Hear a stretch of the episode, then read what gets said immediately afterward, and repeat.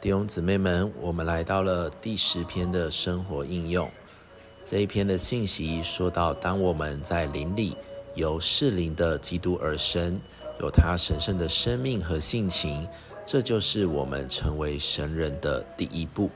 由此开始，我们就有权利有份于神的琐事，甚至在生命、性情和彰显上，但不在神格上成为神。这些借着重生而从神而生的人，就是神人。为此，当我们在我们的教会生活与日常生活中，我们都不该忘记自己是属于神种类的神人。当我们对家人说话时，就不可以随便。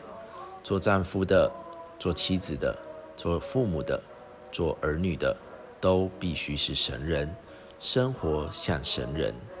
只是做好人，离神的喜悦就太远了。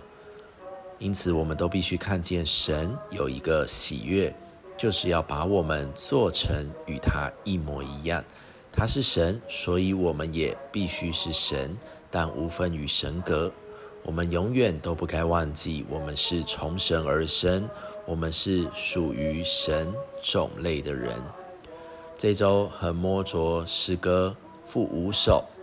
的第一节就说到了何大神奇，何神奥秘，神经与人连调为一，神成为人，人成为神，天使是人，莫测经纶，出自神的心爱美意。